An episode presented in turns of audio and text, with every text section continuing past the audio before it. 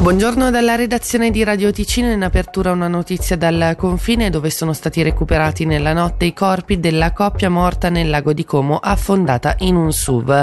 Le vittime sono un uomo di 38 anni e una donna di 45 che stando alla testimonianza di un testimone oculare aveva litigato prima del dramma e prima che il SUV accelerasse finendo in acqua. Due feriti in un incidente a Polleggio, come riporta Rescue Media, un'automobile per cause ancora da accertare si è andata a schiantare contro un albero. Uno dei due occupanti del veicolo risulta ferito in modo serio, ma la sua vita non è in pericolo.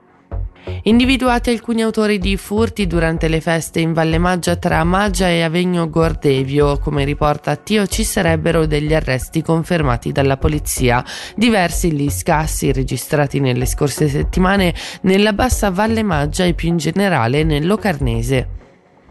Ieri sera a Sessa circa 200 persone si sono riunite per manifestare contro la guerra e per le vittime del conflitto in Palestina. In particolare lo scopo era quello di chiedere al governo federale di battersi per un cessate il fuoco immediato per la liberazione degli ostaggi e affinché gli aiuti umanitari possano raggiungere la popolazione.